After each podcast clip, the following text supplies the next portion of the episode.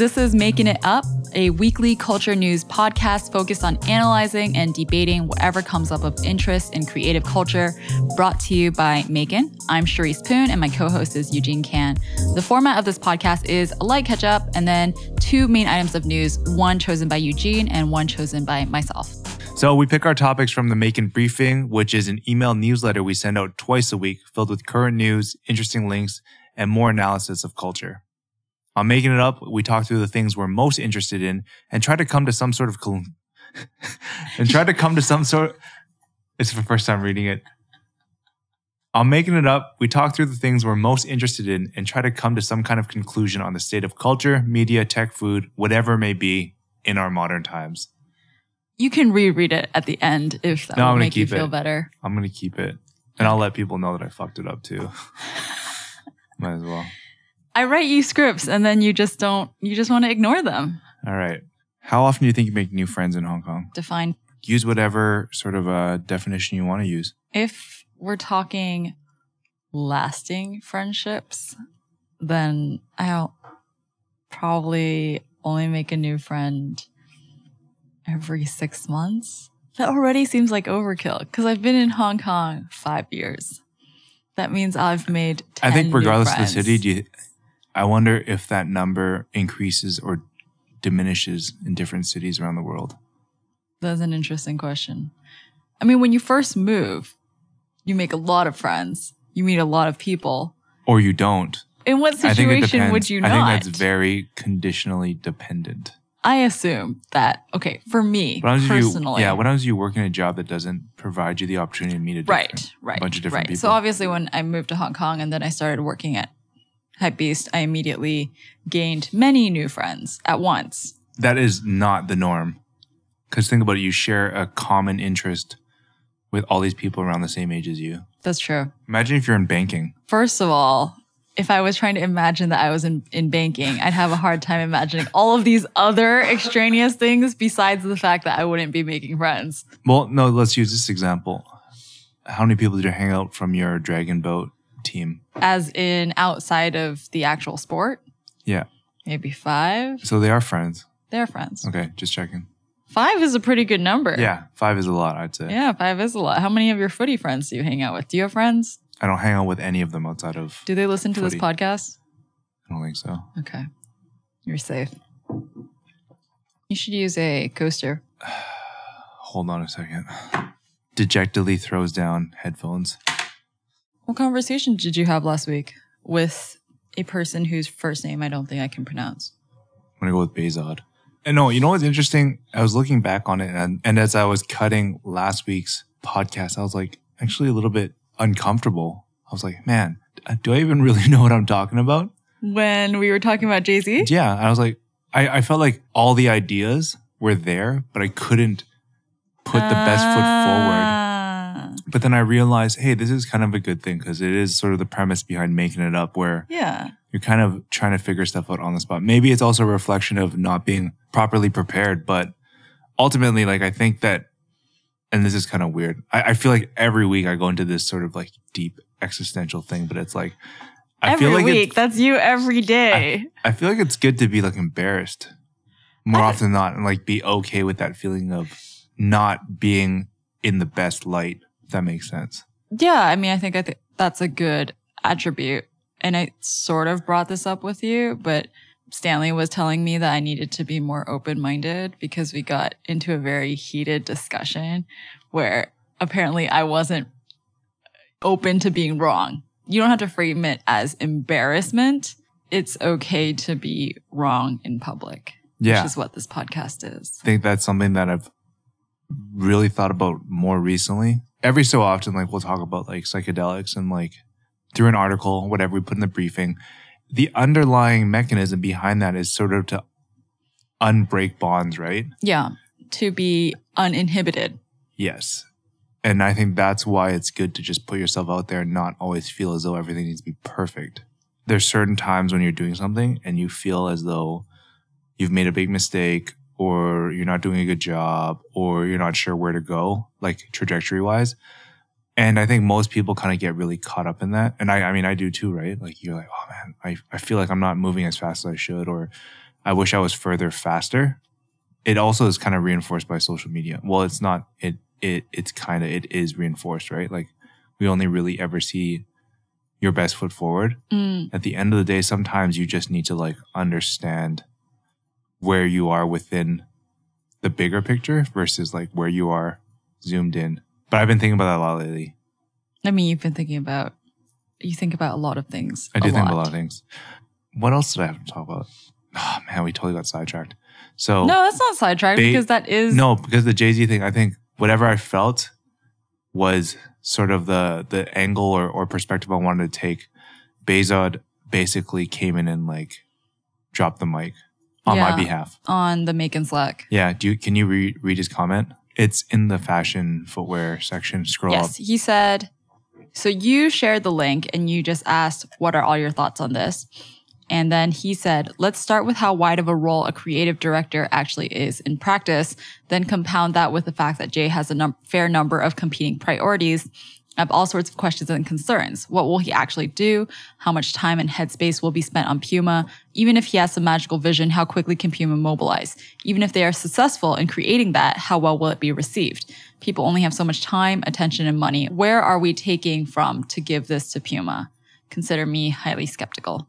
Yes, I agree that this is well written, but the difference between us doing this podcast and someone commenting in Slack is that they have more time to think and write their thoughts. Hey, maybe- Whereas maybe that was a one-taker. Just spitballing. Maybe on that was a a one taker. That's true. We don't know. I'm just trying to. But give everything you, he said there were things that I, I felt strongly about. Not to steal his thunder, but like No, things I couldn't articulate. I mean, he didn't hear the podcast when he said that, but actually, I can attest that his questions are similar to yours. But I get what you're saying that at the time during the episode, you were not quite able to put it in these exact words. I was happy that I at least ended up somewhere. Yeah. I wanted to bring up another digital conversation I had with someone familiar with Maekan. Craig Mod um, on Twitter had an exchange with me about the Hinoki story. And it was kind of revealing, this is a bit of a UX UI discussion. It's kind of revealing to me what some users might perceive of our site. And I forget that because we obviously use the site every day and stare at it every day. Yeah. So we forget that maybe some things are not obvious. I can also share a little anecdote after you're done. Yeah, and so he thought that our Hinoki story was really short because he only looked at the text blurb and didn't hit play. And he made the assumption that the audio was a direct reflection of the text, which I can understand because nowhere it- does it say And it's also, not. that's how you usually see sound bars. Yes, Yes. exactly. And we don't have any indicator of how long the audio is. Yeah. So he thought it was like a 250 word piece, which admittedly would have been very strange when in actuality it's a 20 minute audio story. If you look at the experience within Maekan, actually, it's virtually unchanged from the first prototype, which is going on like probably two or three years now. So, you know, shout outs to good old Justin Gorman, BK, Tim, Zach, like all those guys put in some amazing work. Audio was never meant to be part of the original experience. It was more like a module. It's been punching above its weight or been utilized in a way that maybe wasn't necessarily meant to be its actual application. So yeah, I understand. that's definitely something we're changing and it's nice. It's kind of interesting this gets brought up because we're hoping to relaunch something new upcoming. I say that with such a lackluster voice. well, I think it's not exciting yet to us because we're not quite at. We can never get excited about anything. I don't think that's true. Okay, anyways. I think we get excited about stuff. You get excited about very little.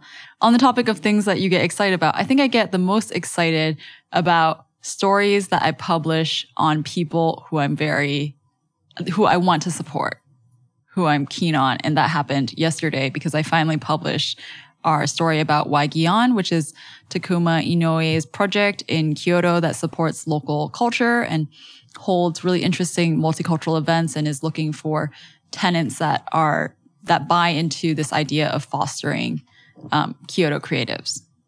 So that gets me excited more than the fact that we're launching So, a new so, what's, site. so what's interesting is that the backstory behind how Takuma and I met was pretty random. You know, I I think I've actually told this story before, but On this podcast? might have. I don't know. Maybe it had something to do with Sarah's story. No. Okay. Yeah. We were, I was in Kyoto just on a vacation and I was just like randomly updating my Instagram story, something I actually don't really do all that often. I usually do it more when I'm traveling, to be honest. And I just get this random message and I was like, this guy's like, Hey, how's it going? I saw you're in Kyoto. Do you want to meet up? And I mean, it's kind of random to have someone hit you up and meet them up. I'm not that meet up with surprised that this away. happens to you, though. Anyways, it happened. So we met up. This met is up. not the only time this has happened to you in your life. so we met up later that night at this bar called Sour, which he helped design, which does these fruit chuhais. which So- we just talked about last episode. Yeah, this is this is weird. Anyways, yeah, so met up and fast forward, he was one of the reasons why Sour did a pop-up at Yardbird, and now there's talk of something going on in Kyoto with Yardbird. So it's all sort of this full circle thing. Yeah. And it's just random because I decided to meet somebody on like a two hours notice. it's really mm-hmm. cool. I've stopped getting excited about places, but I do get really excited about people. Yeah. You know what I mean? Like think so. places like travel doesn't really excite me anymore. It's more the people and their stories and the culture that they can hopefully share. Gets me excited too. You don't sound excited. Do I not? We're hella low energy today. Maybe because I just had lunch. I don't I don't think I'm low. Maybe I am. There's construction in the flat above me, so that's what I woke up to. Okay, I'll go first. My topic this week talks about Grailed and how it just raised $15 million in investment money. So the New York Times article highlights Grailed kind of from a from a back end standpoint of who they are, what they do, and just the general sort of state of affairs of Grailed. If you're unfamiliar with Grailed, in the words of the New York Times, it's a platform for buying, selling, and swapping clothing and accessories. It it was originally created in 2013 by Arun Gupta, Jake Metzer, and Julian Connor. So I think the way some people have described it is like a more hyped eBay, in a way. Uh, Or and the article goes into this, it is a sleeker way to get the things done that were previously happening in forums where people were swapping items anyway. yeah, And this is a this is a central gathering place Yes. with some measures of security and I can get into that later. I mean, so the underlying sort of business mechanism for Grailed is they charge a 6% commission on sales between members, not including PayPal fees. So it's actually quite expensive in the grand scheme of things. Um, the items are expensive too. Like the items that Grailed is interested in featuring and that consumers usually me- go to get to Grailed to find. Let me get to that. So all the listings are user generated. So you have sort of this wide gamut of quality in terms of photography, descriptions, etc. And arguably this is part of its weakness. I mean, there's a ton of listings, but sometimes there's a lot of questionable is not really the word. I think there's a lot of things that get people a little Well, bit Well, so are all things that are user generated because you can't Yeah. control the masses. It is what it is. Yeah. So like everything from fulfillment to authenticity is kind of left in the hands of people that are making the transaction. Right. So people complain about the cost of shipping being too high, which arguably is a is sort of built in by sellers because they're always sort of like prepared to get lowballed, which is another part of the whole Grailed experience. Also, authenticity kind of falls into the hands of admins who, I mean, you're kind of going off photo references, right? You can't really see the product in real life. From what I gather, it hasn't really been all that good of an experience for certain people. I've Right. never used it. I've never used it, but I've always been aware of it. And I've Oh, no, I mean, I have been it. aware of it for a while Yeah. since its inception, which So- is, is fairly young. it feels kind of weird for me to talk too specifically about its sort of downfalls. What's interesting is I've been having this sort of side dialogue in the Maekan Slack community with Cody S. And he's a really big fan of Visvim. And what's interesting is that for him, Grailed has provided him sort of this, this ability to preserve his investment. So what that means is that like the resale value of Visvim, for example, uh, maybe it's just by virtue of the brand also having a lot of a lot of brand value.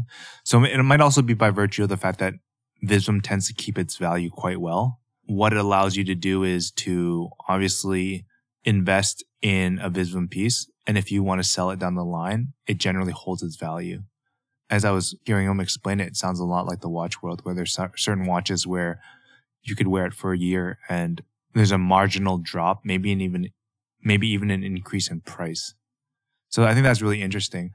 But beyond that, being that sort of a positive use case, I'm, I'm interested to see what this means for, I guess, the future of fashion in a way, because despite the fact there are a lot of like high end items on the site, I feel as though there's like a representation only the extremities. So what that means is that like it's either really expensive items that are just there, hoping like someone will buy them, or things are continually slashed and marked down. Like if, if you go on the site, like some things get marked down like four times, right? And I think that is cause for concern. Um, there's a piece that Style Zeitgeist Eugene Rabkin wrote, I think it was 2016, and he just talks about how it undermines the sort of connection between a buyer and a brand, brand slash designer. So basically, like, you know, you've taken everything from, you know, let's say it's a high profile designer. You've basically reduced it to, you know, almost like bottom of the bin, like discount. Got it. Got it. Yeah. Got it. Actually, what's interesting to me is totally different from what's interesting to you. One thing that's interesting to me about Grailed is that I know this is not exactly in their mission, but it is a bit of a environmental cause because it's keeping a pool of products circulating as opposed to generating new products right like it supports that it doesn't stop new products from appearing but it supports an ecosystem where people are resharing existing things so which i think is a good thing you know and obviously other sites do this but i think having more places where that there's that infrastructure and that mentality is healthy for all of us as consumers. And the thing that is interesting to me about this piece, which is the thing that it started with, is that it closed $15 million and that it's 37 employees, which both things were slightly surprising to me. Like the scale, first of all, that they have that big of a team running the site. Like I didn't think that was evident to yeah. me. And is then, that a knock on them or just a neutral comment? I think they invest a lot in editorial, but I mean that is something that doesn't necessarily. I mean, I guess it's a little bit of a knock, but there are obviously elements of this that are like a store side. So em- employees could include, you know, things like handling products and verification, and it's not all jobs like editorial and yeah. technical, right? Which like I just don't think you need that big of a technical team. In uh, that I, I can't comment on. But anyway, th- but, this is my personal judge. Yeah all I can say is like I didn't expect them to be that big yeah. or to be able to raise that much money. So I don't know what it says I mean, exactly about fashion, but there are definitely a lot of people who are willing to bet on this. I didn't really want to take it to this kind of point in the conversation or focus too much on it, but there's sort of these shortcomings within Grailed, and I'm curious if money is a solution to them. So these these problems include like, oh, perpetual lowballing, like just the general community now, um, the types of people that are frequenting the site and the the sort of perspective people are placing within. So like I've I've been on I recently joined uh, Jeremy Kirkland's Blamo Slack community and people were actually curious about creating sort of a buy sell channel. Mm. And and people were kind of lamenting why Grail wasn't really working for them. Well, I don't know I think this is indicative of the culture at large because I think Grailed, and this is slightly addressed in the article, attracts, will inevitably attract a subsection of people that are not wholesome, not. Yeah. Do you know what I mean? Like they.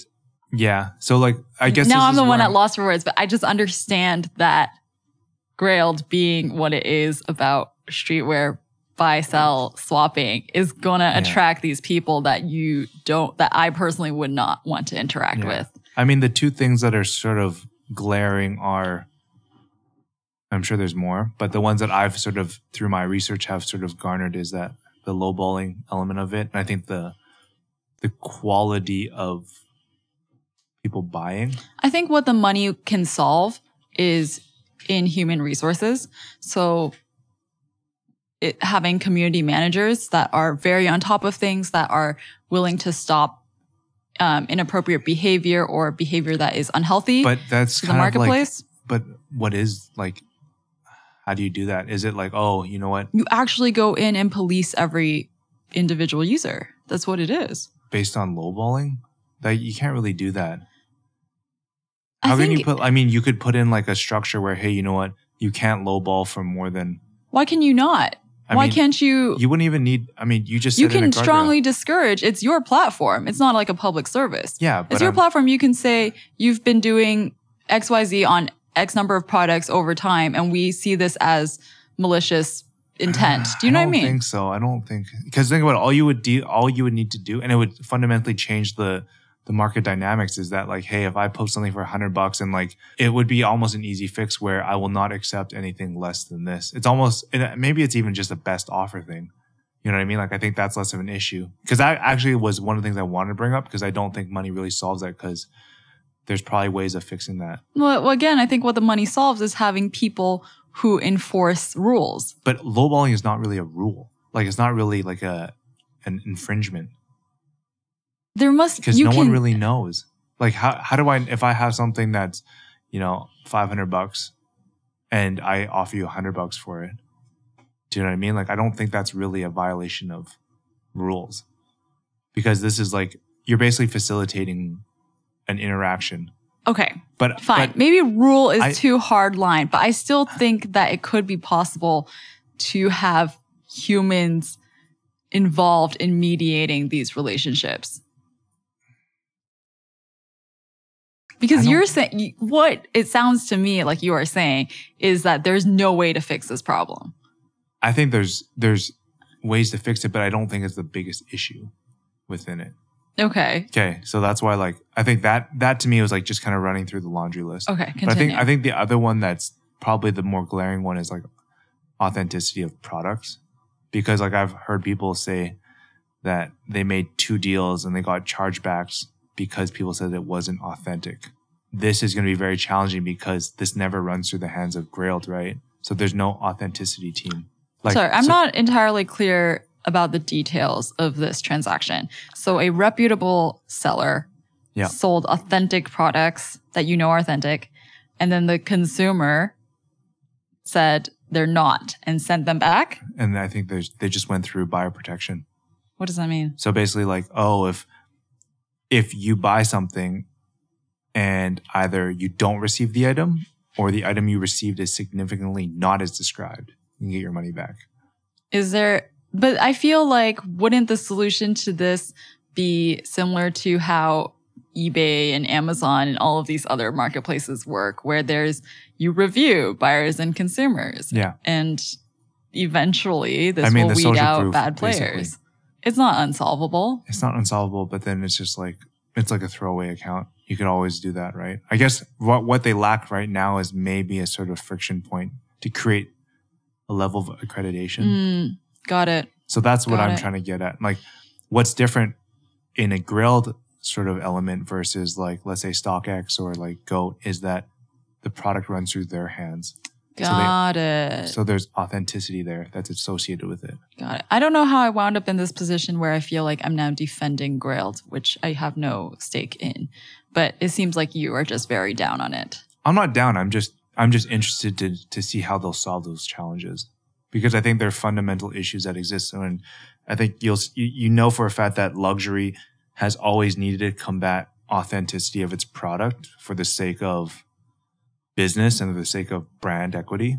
So, what role will Grail play? I mean, I'm also very interested in Eugene Rabkin's argument that it it's basically a race to the bottom and things Who is Eugene Rabkins? Styles oh, oh, right, right. Yeah, yeah.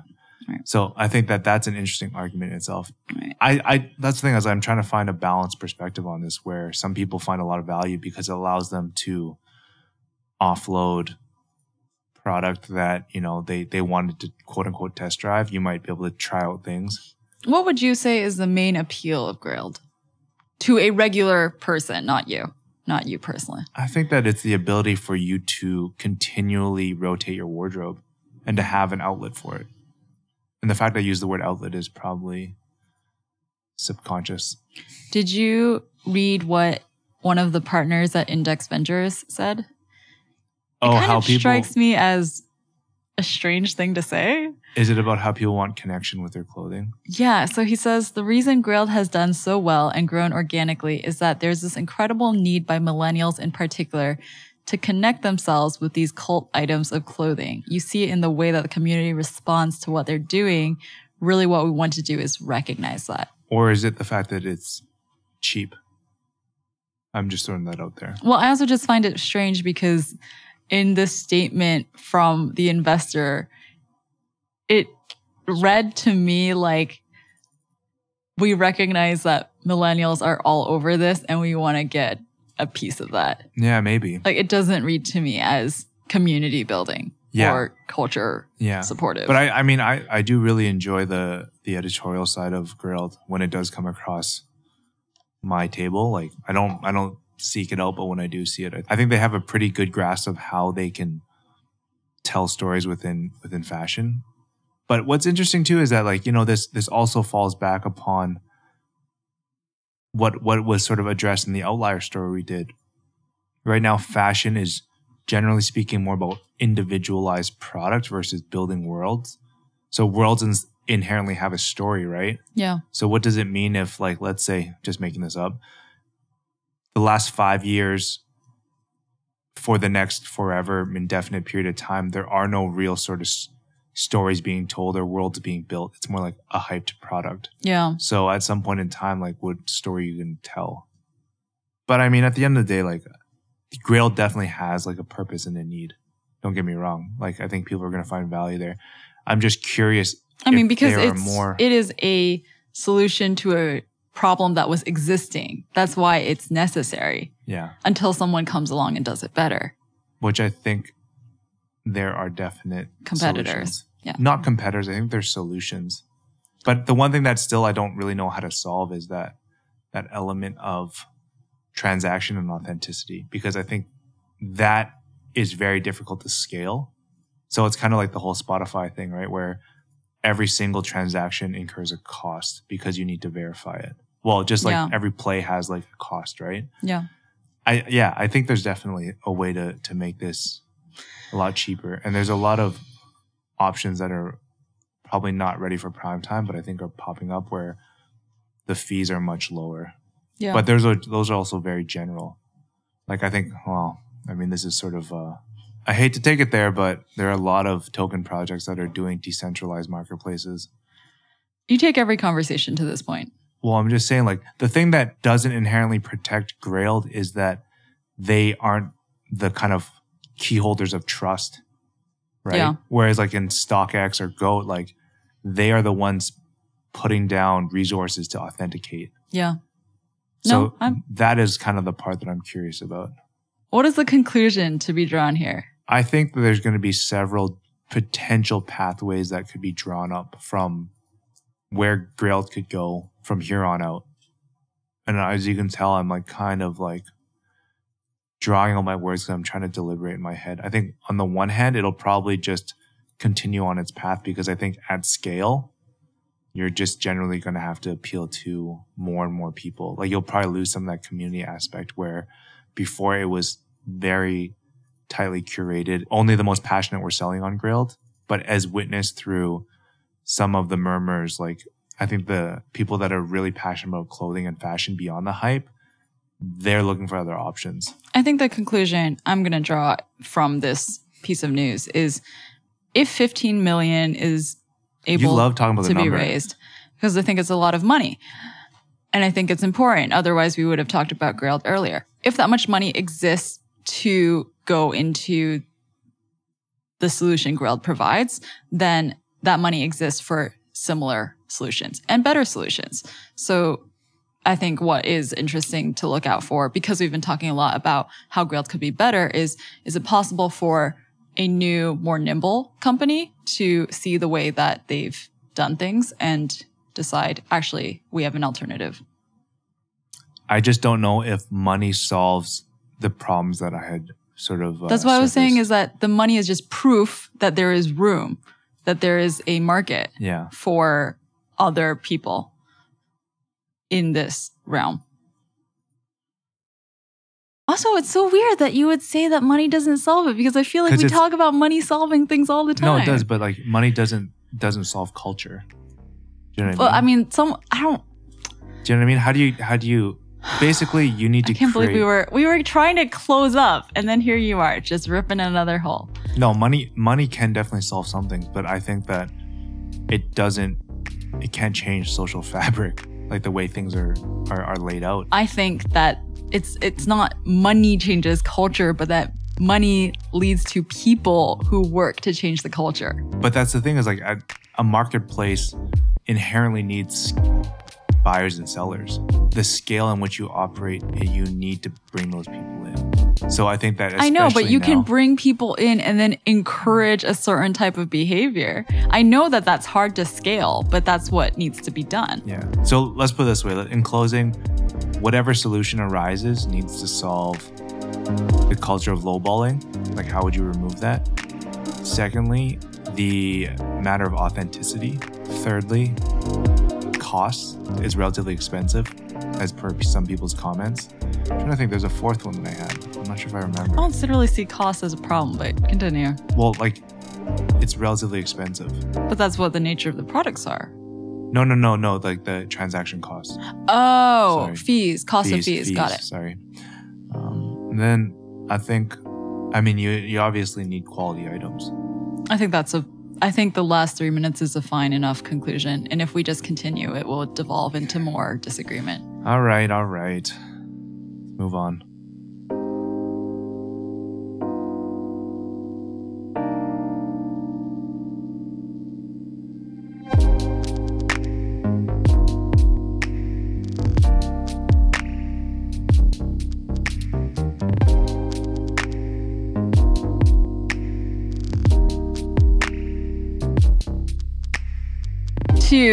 Open up my topic for this week, I want to ask you if you have your CV.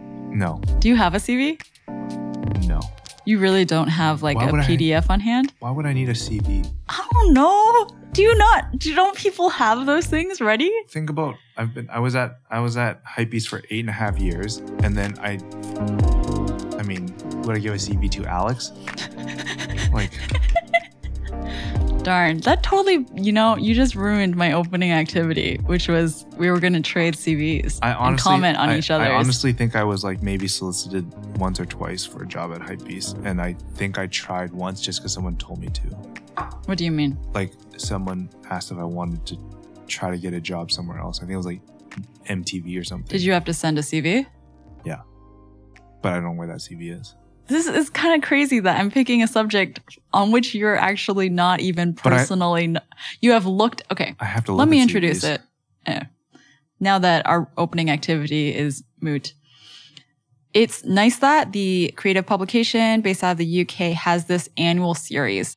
This is actually the 10th year that they've run this annual series called The Graduates, which is supported by their sister company, Lecture in Progress. Lecture in Progress offers advice and insight into creative work and careers. And what The Graduates is, is actually this contest that they run, and it's open to applicants who are fresh grads from around the world, and they select creatives that they think are outstanding, and then they interview them, feature them on the site, give them advice. So in conjunction with the contest, they've been running this series of articles that cover topics like how to put your portfolio together, how to put a CV together, whether or not you do postgraduate school. And the one that we shared yesterday in the briefing was how can you make your CV or it wasn't necessarily like this, these are the rules to follow, but top creatives were interviewed to show it's nice that their CVs and to pr- offer some advice on how to make a CV successful, to be impactful. And it's interesting because actually everyone had, they were, did a good job of finding people with different views on this subject. Like actually some of them give contradicting views. So one person says, oh, really stresses being humble and not being arrogant. And a- another person says, you know, you should brag just straight up. Like she said, brag. So, and I'm not saying either any of these people are like right or wrong. I think it's just different approaches. When I opened, I asked you if I could see your CV. My but CV would be really boring. While you do not have one, you have looked at very many. I guess my CV now is my LinkedIn. I think that's like the modern CV almost. Well, It's Nice That also traffics specifically in creative jobs, Yes. right? So it's not just about the content of the CV, like 08 to 2010, but also about how it's designed, how Yeah. you are no, I thought that was displaying really it. cool. I think this whole feature is really cool. Everyone's listening to this podcast right now, so you can't really see it. But if you look at the way everyone's sort of gone about designing it, I have to say I haven't received anything nearly up to this standard. Well, these are also people at the very top of their field. Correct. Yes, I, I mean, I can describe some of them. Like one of them is this bright yellow and it has these 3D modeled graphics on it. All of them are quite creative, essentially. Like they have included pictures of their work and the typography is very strong. But I was going to ask you, what do you look for when you're looking at CVs? First and foremost, I I just look at the overall legibility. That's a starting point. Legibility as an easy to read. easy to read, easy to process the information. And then from there, like I think the visual design, as is shown in these ones, I don't know if I generally look at that, but I think in general, But what if it was really bad? Like, Yeah, I what mean, if they did? Vis- what if they if you're a intentionally graphic designer and it's really tried to design it, but then it turned out bad? I mean, that would definitely have some sort of influence for sure. Yeah. You can't really look past that. I would say if you're a graphic designer, then you probably naturally are inclined to create something a little bit more, I mean, up to a certain level. I have actually also looked at my fair share of CVs, which by the way stands for curriculum vitae, and which is it Americans call it resumes? Resumes, yeah. Yeah. Back when I was hiring at Hypebeast, and I have seen some very badly designed ones. My favorite is this one that I think looked like a Dragon Ball Z avatar. Like they drew themselves, their portrait, but in this sort of Dragon Ball Z kind of way and put it Mhm. on the CV. I, I do recall some CVs where people gave themselves rankings. Yes. This drives me nuts. Yeah.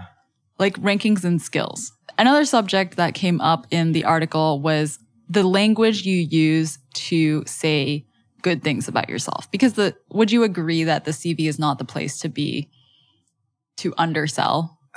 It's tough because there's a sense of skepticism, right?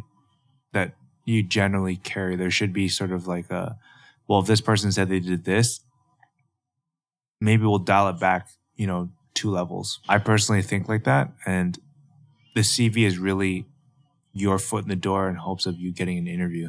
I'm interested for your perspective. How unique do you think the CV needs to be in this day and age? Do you mean in terms of design, Design. or okay.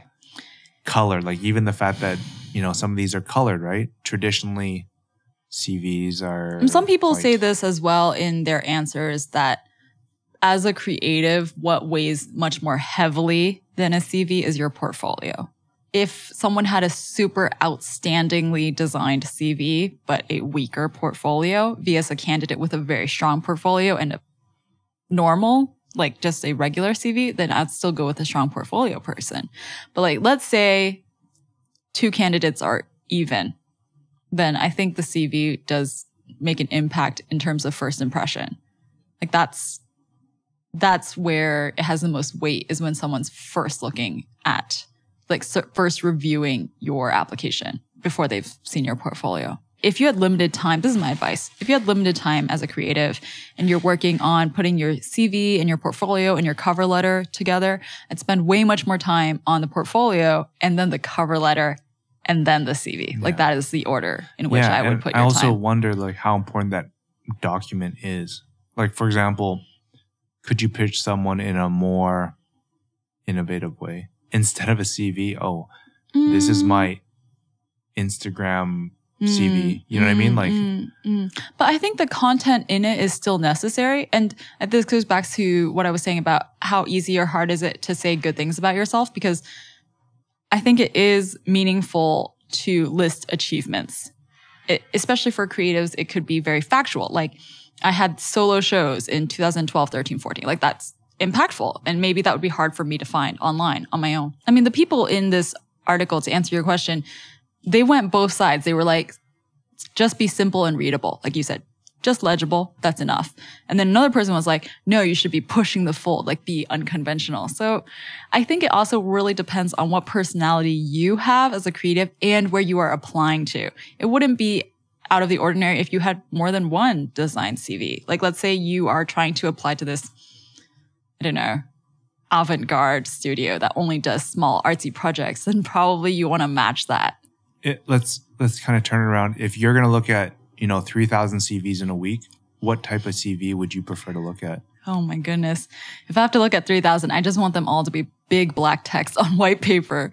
So you don't even care about the design of Well, if I have to look at 3,000, then like I, you you wouldn't think that maybe this one that's a little bit more unique, the other other ones would be a little bit more um, I think in that situation where I was looking at a high volume, which for small studios, I doubt is the case, then getting the information quickly and easily is the most important. And it would be CVs that slowed me down that would frustrate me. Hmm.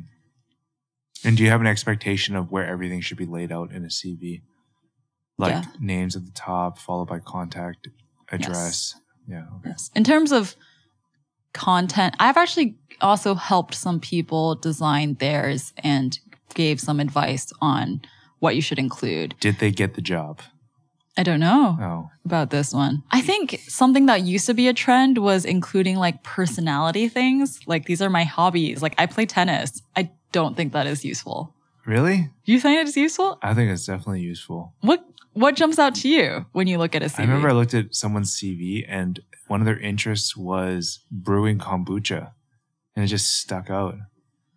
okay. Because I think that that's the one thing is if you're a graphic designer, I just want to know like what else you're into.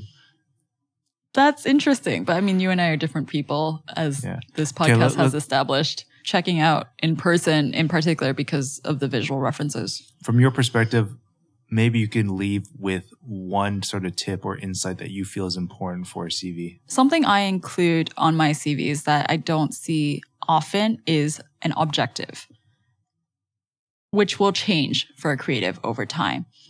And I like to put it right at the top after your name and contact information. Charisse is looking for a small studio that does collaborative work and is interested in exploring editorial in relation to illustration or something like that. Which makes it really obvious to me whether you are the right candidate for a job beyond your experiences. My take would be I like it when people take the initiative and try to provide an immediate solution to something they deem to be not so good about the the company they're coming into. If that That's more of a cover letter thing.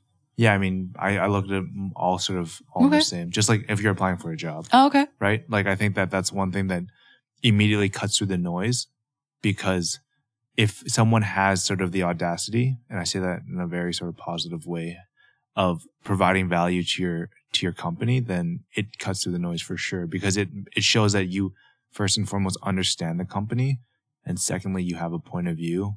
I don't even think it matters if you're right or wrong because they're obviously not privy to all the information internally, so they're just using sort of an outward perspective. I like that. Actually, if we're talking about the entire application process, All right. this is what I have. Do not include attachments. I do not want a CV or a portfolio attachment, and I'm ready to bet that most other people don't either. when you Please say that, send you it mean as a link. oh, really? Yes. Interesting. Even the CV, like for myself as well, when I do send it out occasionally, sorry, I'm not leaving you, but occasionally people ask for it. It's a Dropbox link. Interesting. I In my portfolio, that. I'll send either the website or also a Dropbox link to a PDF portfolio. Yeah. Please don't just, I don't think creatives need their inboxes blown up any further. And like. I'm. I'm actually the other way because I feel like links get broken, things get moved, and they become. They they sort of become in, antiquated. Huh. Well, maybe the start- take, maybe yeah. the real takeaway from this, because you and I have disparate views, is get to know the person who you Yeah. are hoping to mm-hmm. employ you That was my other point. and too. try to serve their needs. Yeah. Got it. That's a good place to finish things off. Yes. I need to take a nap after this. I woke up at like 4 a.m. No, I know. it's just funny how desperate you are. If you are interested in hearing more about Maekan and reading or listening to our stories that are focused on the sights and sounds of creative culture, visit us at maekan.com, M A E K A N.com. You can also subscribe to us through your favorite podcast app and platforms. And if you like this podcast, do us a huge favor by reviewing us on iTunes or sharing this with a friend. I'm Eugene, I'm Charisse. and this is Making It Up.